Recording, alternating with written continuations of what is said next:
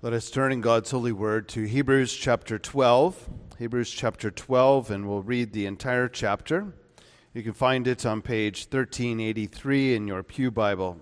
Hebrews chapter 12. Let us hear the word of the Lord as it comes to us this afternoon. Therefore, we also, since we are surrounded by so great a cloud of witnesses, let us lay aside every weight and the sin which so easily ensnares us, and let us run with endurance the race that is set before us, looking unto Jesus, the author and finisher of our faith, who for the joy that was set before him endured the cross, despising the shame, and has sat down at the right hand of the throne of God. For consider him who endured such hostility from sinners against himself lest you become weary and discouraged in your souls. You have not yet resisted to bloodshed, striving against sin, and you have forgotten the exhortation which speaks to you as to sons. My son, do not despise the chastening of the Lord, nor be discouraged when you are rebuked by him. For whom the Lord loves, he chastens, and scourges every son whom he receives.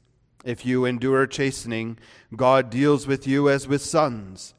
For what son is there whom a father does not chasten? But if you are without chastening, of which all have become partakers, then you are illegitimate and not sons.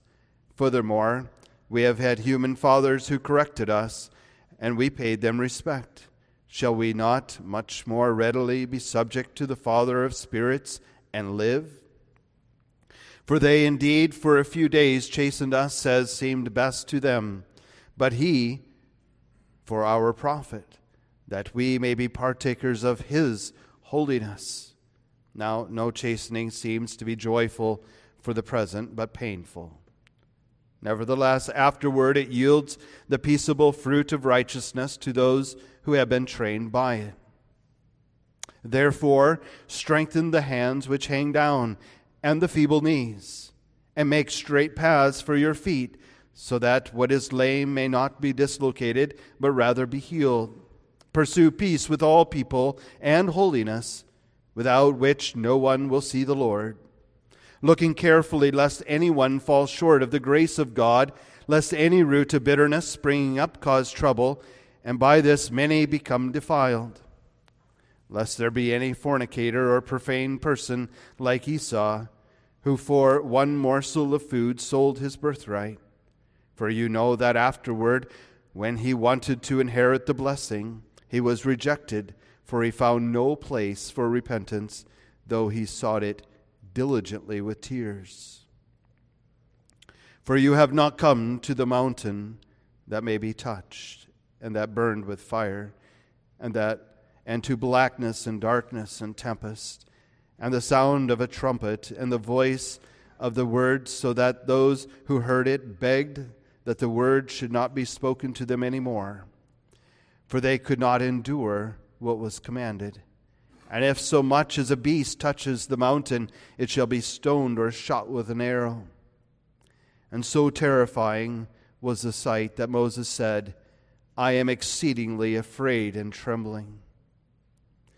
But you have come to Mount Zion and to the city of the living God the heavenly Jerusalem, to an innumerable company of angels, to the general assembly and church of the firstborn who are registered in heaven, to God, the judge of all, to the spirits of just men made perfect, to Jesus, the mediator of the new covenant, and to the blood of sprinkling that speaks better things than that of Abel.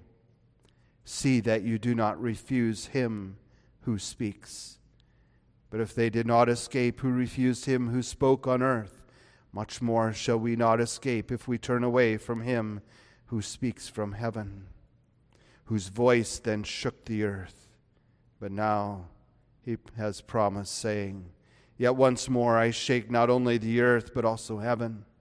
Now, this yet once more indicates the removal of those things that are being shaken, as of things that are made that the things which cannot be shaken may remain.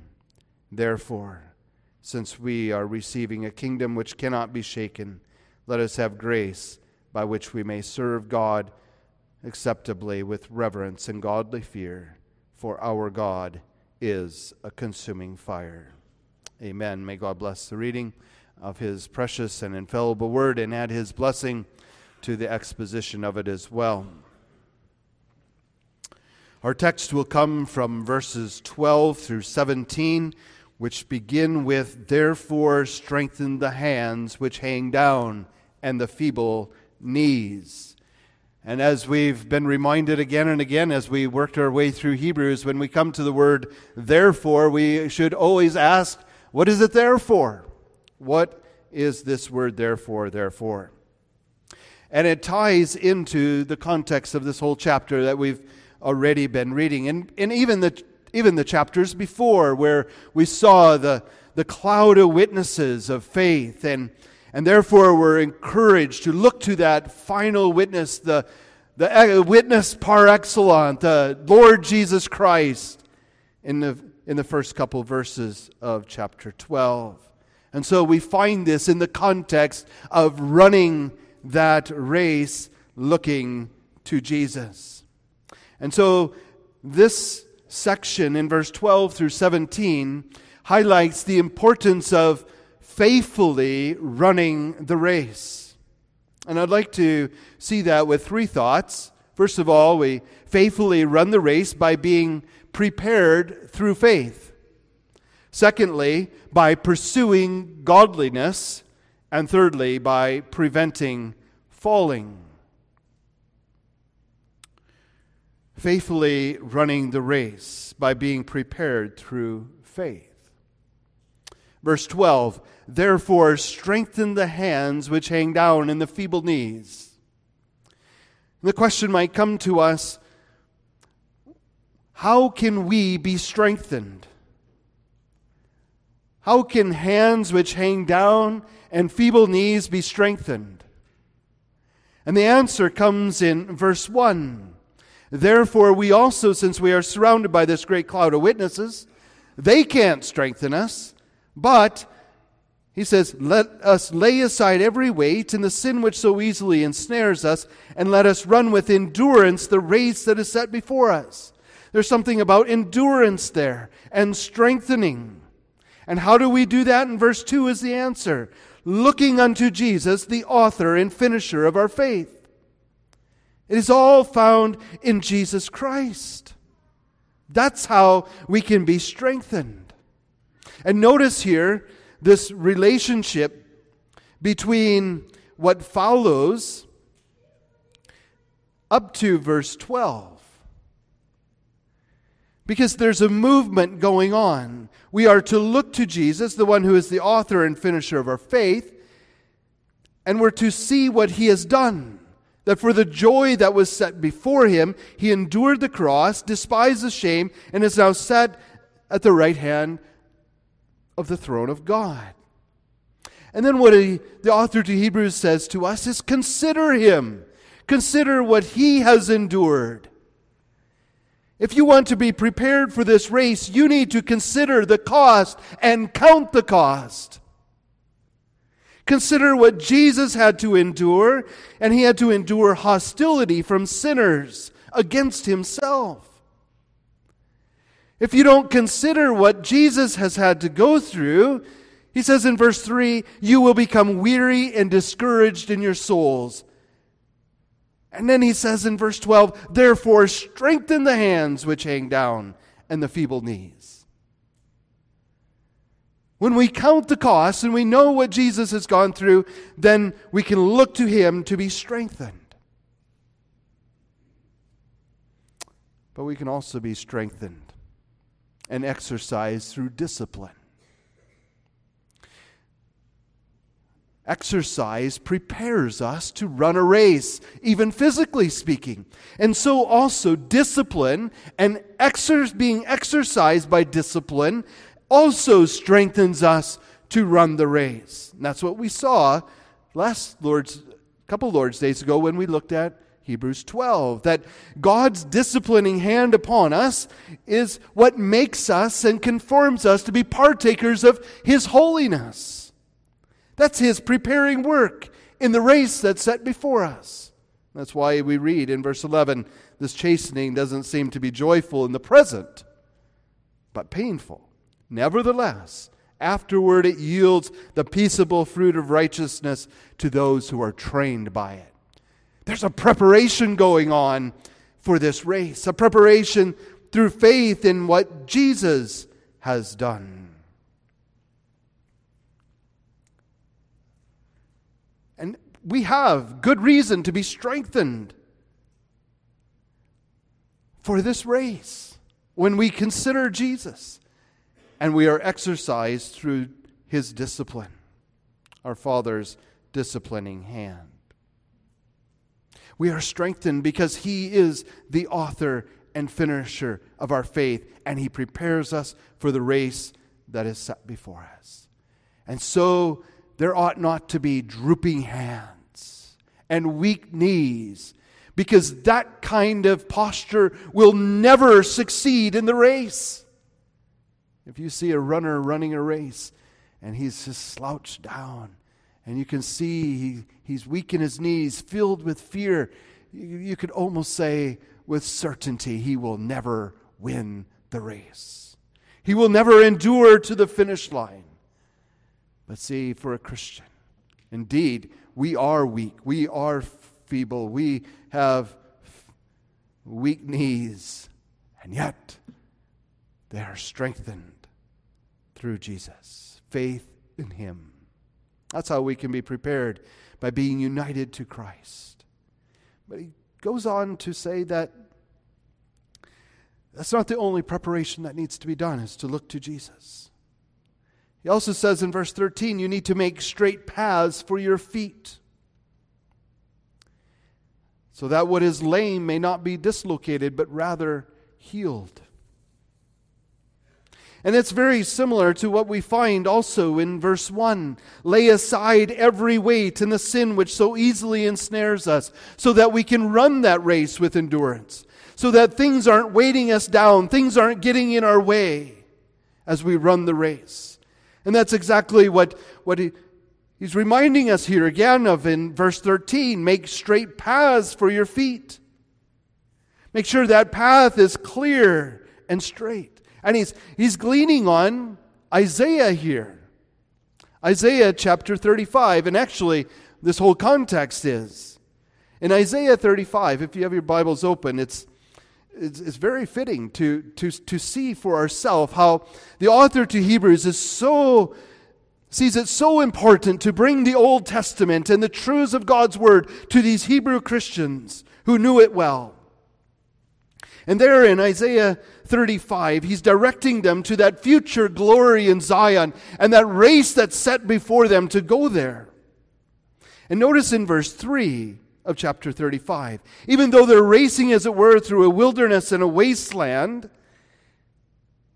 they will see the glory of the Lord and the excellency of our God. And so, therefore, in verse 3, he says, Strengthen the weak hands and make firm the feeble knees. Say to those who are fearful hearted, Be strong, do not fear. Behold, your God will come with vengeance. With the recompense of God, he will come and save you. It shows how the blind will receive sight, and the deaf will receive hearing, and the lame shall leap like a deer, and the tongue of the dumb shall sing. There shall be true fruit fruitfulness. And notice verse 8 a highway shall be there, and a road, and it shall be called the highway of holiness. A straight path, a holy path. The unclean shall not pass over it, but it shall be for others. Whoever walks the road, although a fool, shall not go astray. There will be no dangers there. There will be no obstacles there he goes on to say. And this highway, he, he prophesies of in chapter 40. And in chapter 40, he's calling to the people, and he's saying, Comfort my people. Comfort, yes, comfort my people, says your God. Speak comfort to Jerusalem. And the only way that he can speak comfort to Jerusalem is through the Lord Jesus Christ and the one who would come to prepare the way, to prepare that highway of holiness. Notice verse 3 the voice of one crying in the wilderness, John the Baptist. Prepare the way of the Lord. Make straight in the desert a highway for our God. Every valley shall be exalted, and every mountain and hill brought low. The crooked places made straight, and the rough places made smooth. The glory of the Lord shall be revealed, and all flesh shall see it together. This is what the author to Hebrews is directing our attention to. We need to have straight paths, clear paths, paths that are devoid of danger. If you're going to run a race, even a physical race, you want a clear path to victory. You want a clear path to the finish line. You want to remove all of the obstacles. Otherwise, you might twist an ankle or trip over a rock or whatever you might do. So, also spiritually, we need a straight path of righteousness, of holiness. And in order to do so, we need to clear the path. Maybe I can just ask our, maybe we can just ask ourselves, are we personally prepared for the race? Are we personally looking to Jesus for strength and endurance by looking to his promises, by trusting his promises, by believing his word, by trusting his, the work of the Lord Jesus Christ for our salvation? Is that strengthening us in the race that's set before us? And are we removing all of the obstacles from our path? Are we removing any obstacle that keeps me from looking to Jesus and pressing forward in this race in order to endure through this race? Am I looking to remove everything that would trip me up in a spiritual sense? Am I looking to repent from every single one of my sins? Because if we don't, we will hobble along through the race with our legs out of joint.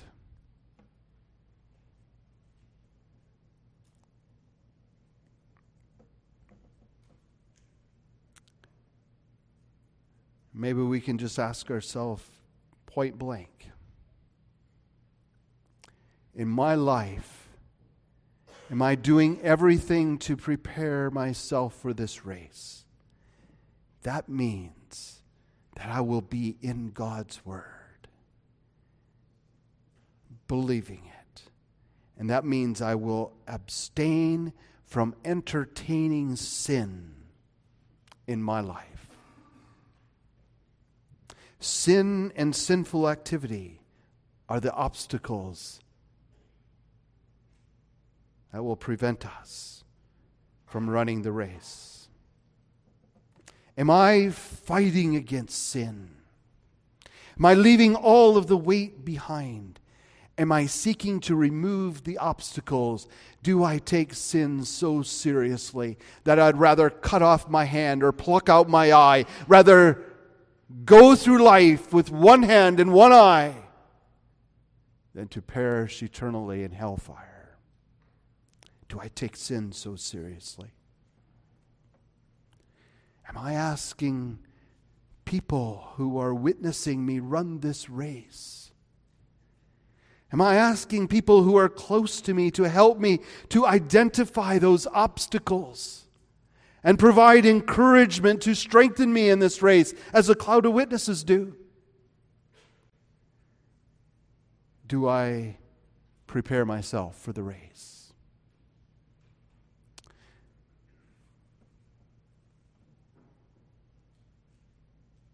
Our author to the Hebrews continues in verse 14 by calling us to pursue godliness. He says, Pursue peace with all men and holiness, without which no one will see the Lord.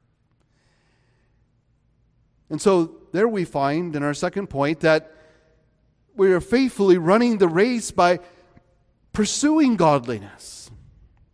We have to know the goal that's set before us in the race in order to run it with joy and with endurance, even as Christ did. And that goal is godliness. That goal is Christ likeness. Even Paul himself had to confess this in, in Philippians chapter 3. He says, It's not that I have attained. I'm not, I'm not perfect in this race, but I press on in this race that I may lay hold for that which Christ has laid hold of me.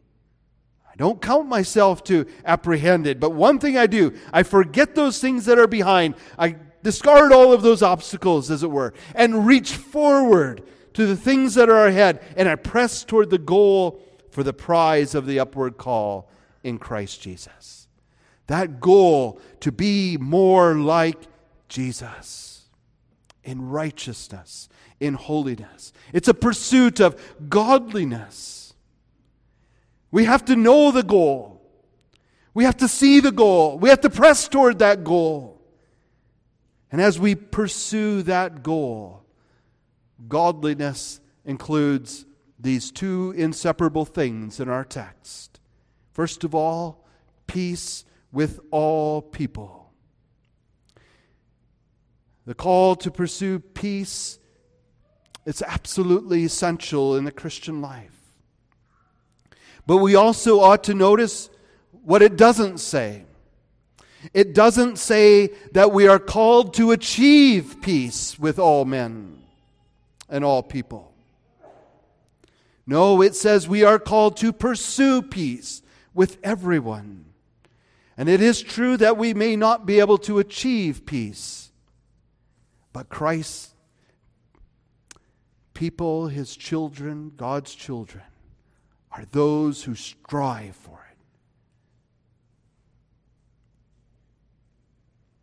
But let's notice also one other thing that we are to do so with everyone. We are not merely to seek peace with those people whom we agree with. Not at all. But with everyone with whom we engage with. And for that to happen, peace does not come at the sacrifice of truth.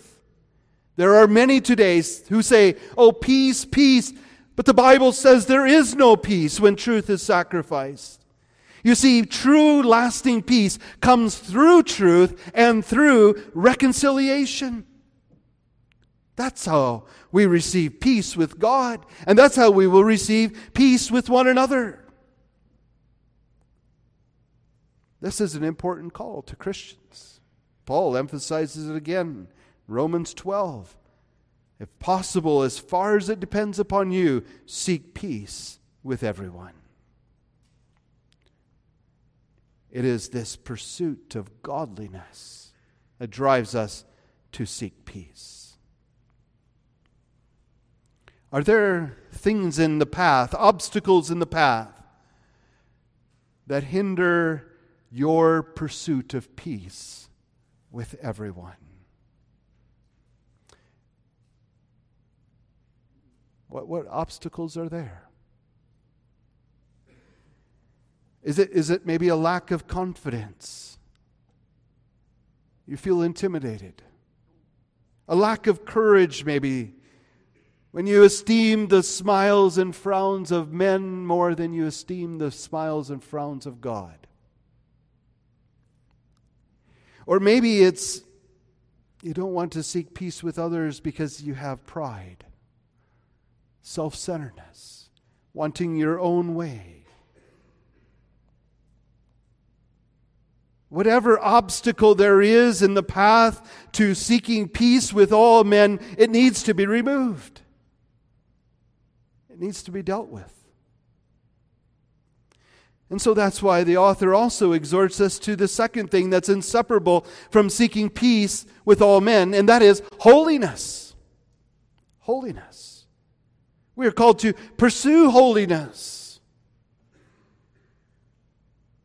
And here he's describing those who are pursuing the Lord in a holy pursuit after God. When we think about holiness, we, we, we can think about, first of all, how holiness comes from Jesus Christ. And, it, and he makes us holy. He's the one who's going to make us righteous and right and in the eyes of God, and He's going to give us His holiness. We can never be holy of our own. That is true. But He also calls us now to live and to pursue a life of holiness. To be, in other words, set apart for holy warfare. To strive to live faithfully in holiness. That's to pursue holiness.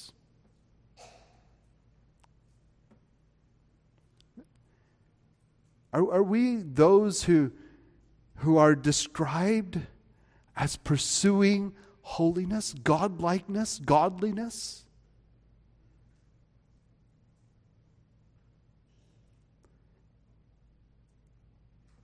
the author to Hebrews says is so important. He says, without which no one will see the Lord. It's a requirement of every believer. Yes, indeed, every believer is given a holiness from, from Christ through his work. But this holiness in life is also required as an outworking of his holiness in us. That's why we receive the Holy Spirit of God, and without which no one will see the Lord. And so, this command to make straight paths for our feet and to pursue godliness has eternal significance in the race that's set before us. Do we have things in our life or in our path that get in the way of our pursuit of holiness? What might they be? It might be that I enjoy the things that satisfy my flesh and my earthly desires more than I desire the things of God.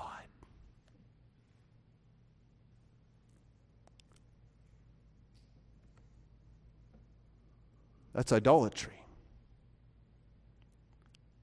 And with such in our heart, we will not see the Lord. That unholy trinity of our heart, my love of myself, my love for sin, and my love for the ways of the world will not get us to the goal of being godlike, godly.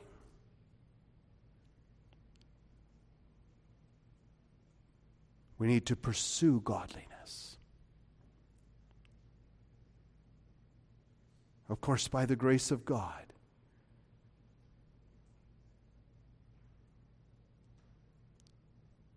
But thirdly, he also calls us to faithfully run the race by preventing falling. And now I have to be careful when I make a point of a sermon by preventing a falling, that somehow we can preserve ourselves in our salvation or anything like that. That's, that's not what I mean. God preserves us, just like He gives us holiness but calls us to holiness. He also preserves us but calls us to preserve ourselves. And what he's saying there is God uses the means to preserve us. Notice how this is so carefully set out before us in verse 15. Looking carefully, lest anyone fall short of the grace of God, lest any root of bitterness spring up, cause trouble, and by this many become defiled. What does he say? First of all, he's saying we need to watch carefully, looking carefully. And this isn't some kind of, I'm just watching out for my own interests. I'm just watching out for that little narrow path that's right in front of me with the end goal in mind. But that is a corporate, a corporate watching. Notice how he says that.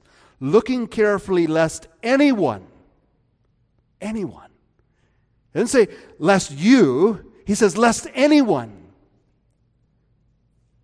fall short of the grace of God. We need to be vigilant in the family of God, from the weakest of brothers to the strongest of brothers or sisters, or whatever it would be. That we need to be vigilant in promoting godliness, a growth in grace, and in a knowledge of our Lord Jesus Christ. We need to be vigilant.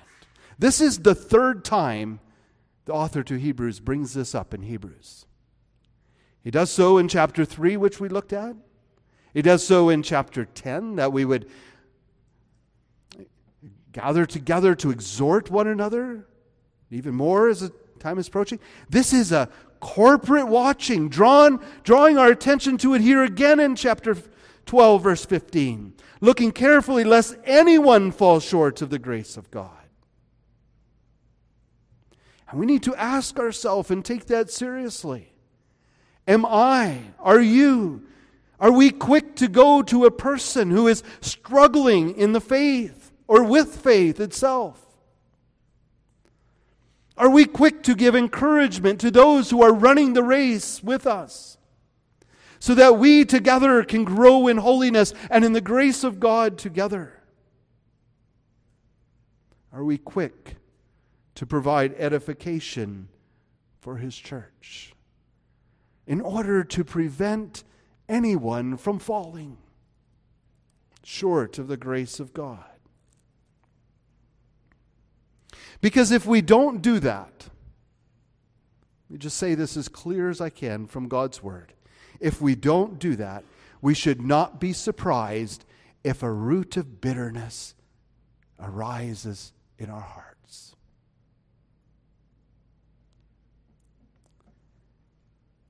and spreads to our family and spreads through our congregation. Well, what is a root of bitterness? A root of bitterness is poison. It's a deadly poison. Bitterness is a deadly poison that will lead us to serious spiritual trouble and even death.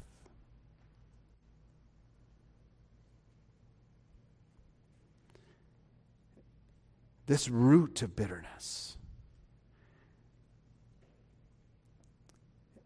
It does not lead to righteousness, but it leads to a tearing apart of people, of Christians sometimes. And that's why it needs to be rooted out. We need to get to the root of it. You know, those beautiful yellow flowers that, especially our churchyard back here, grows wonderfully in about May. They're called dandelions.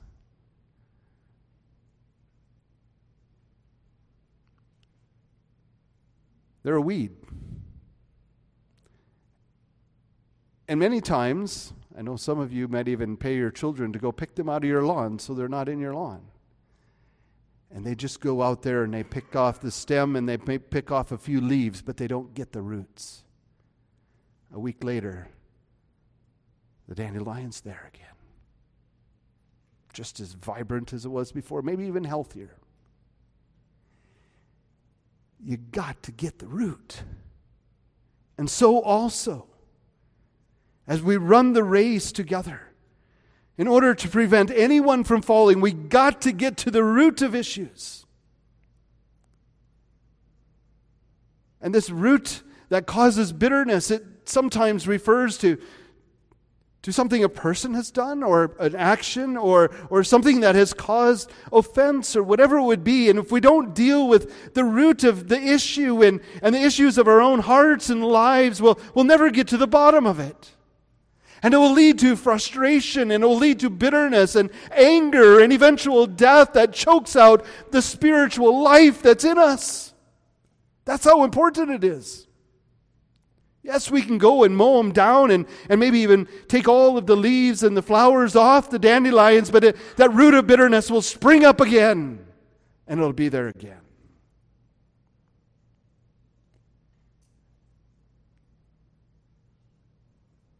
We got to stop bitterness at the root, lest it spread to others in Christ's body. It makes us all unclean. So we need to protect others in this race, that others would not be defiled. And even worse, verse 16. He says, remembering the examples of those who have failed lest there be any fornicator or profane person like Esau, who for one morsel of food sold his birthright.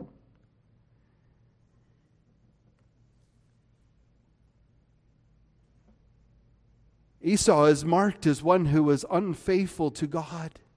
In contrast to all those who were faithful in Hebrews 11, here we have an example of, of one who was unfaithful. And he uses him as an example to spur us on to faithfulness. That we are to avoid this kind of example at all cost and press on in faithfulness to God. And the heart of the problem was with Esau. And we know the story well, don't we? How Jacob and Esau, twin brothers. Esau was a few minutes older than Jacob, and he was to receive the birthright and the promises and the promises of God and, and the inheritance of Isaac. And there, Esau comes in and he's starving, famished, so hungry. And Jacob has this porridge all ready to eat. And in his famished state, in his hungry state, he offers to sell Jacob the birthright for a bowl, a bowl of porridge. And the heart of the matter is this that single meal was more important to Esau than his birthright. He didn't have a sincere interest in his birthright. And in doing so, he did not have a sincere interest in the holy things of God, the promises that were made to Abraham and to Isaac. And so he sold them by despising his birthright for a, bowl, a, a bowl of soup.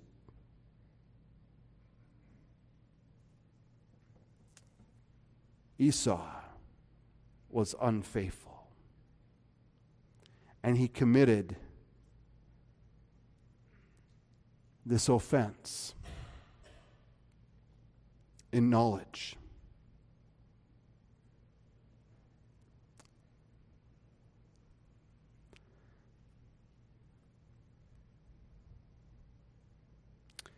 And in doing so, here the author of Hebrews is reminding us to listen to these warnings of God.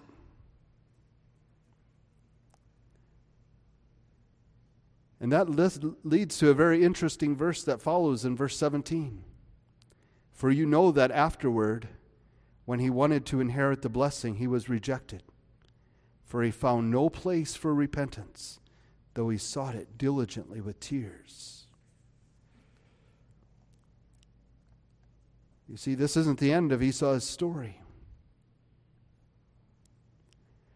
He didn't just sell his birthright and go on live a life happily ever after the rest of his life and, and yes, maybe perished forever. No. Esau sorrowed over the consequences of what he had done. He longed to receive that birthright. And he was going to go about getting that blessing from his father, and he knew full well he would get that blessing from his father. And, and then Jacob deceives him. And when Esau knew that the blessing was lost and it was given to Jacob, his brother, he begged his father to bless him as well. But the original blessing could not be restored. And so Esau, he stands as an example, really, of someone who regrets the consequences of what he has done, but he doesn't really repent from any wrongdoing. And that's a critical distinction in all of our hearts and lives that we need to make. The distinction between regret and repentance. Because God never rejects those who come to Him in true repentance. Never. But He knows the heart. And so, even though Esau diligently sought for this time of repentance or, or this change of heart from his father, and pled with his father Isaac, Give me the blessing. There was no place for it.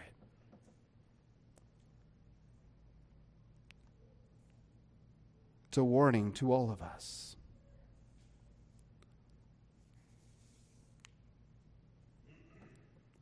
And it's a reminder that true repentance is a repentance that isn't to be repented of, says Paul but it requires a humility and a hatred from sin.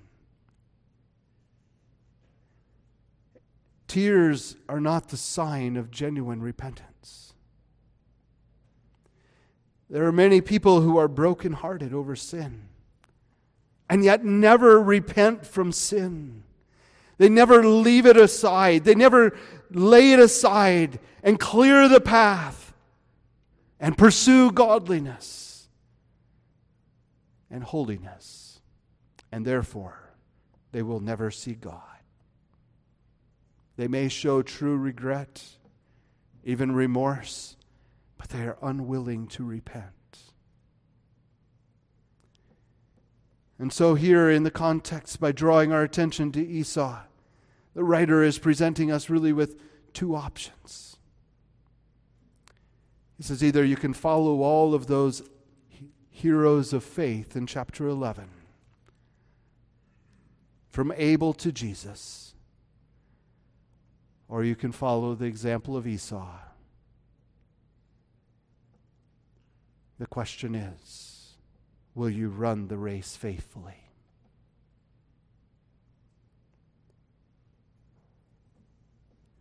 Will you run that race faithfully, looking to Jesus for strength and endurance, removing the weights, removing the obstacles in order to pursue godliness as a body of Jesus Christ?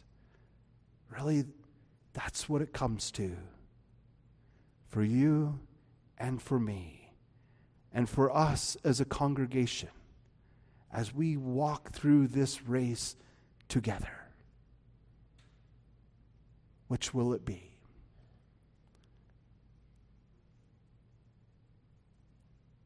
Will we remain faithful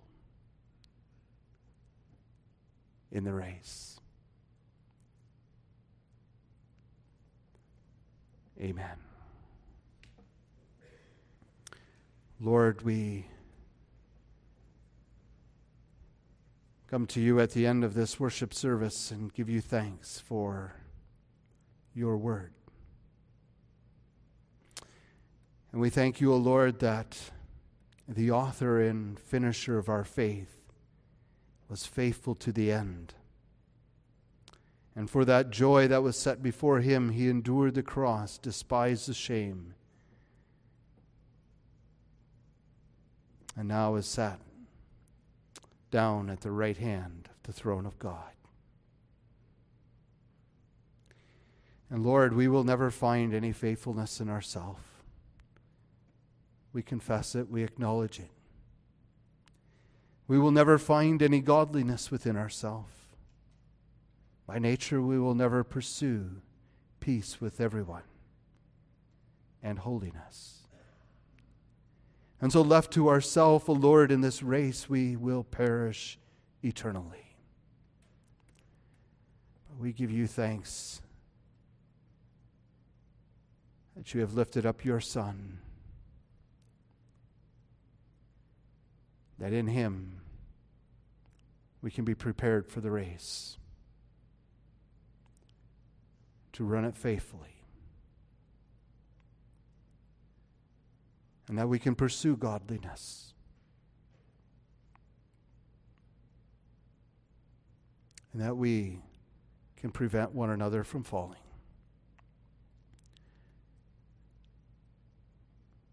Be pleased, O Lord, to keep us in your tender care. For we pray it in Jesus' name. Amen.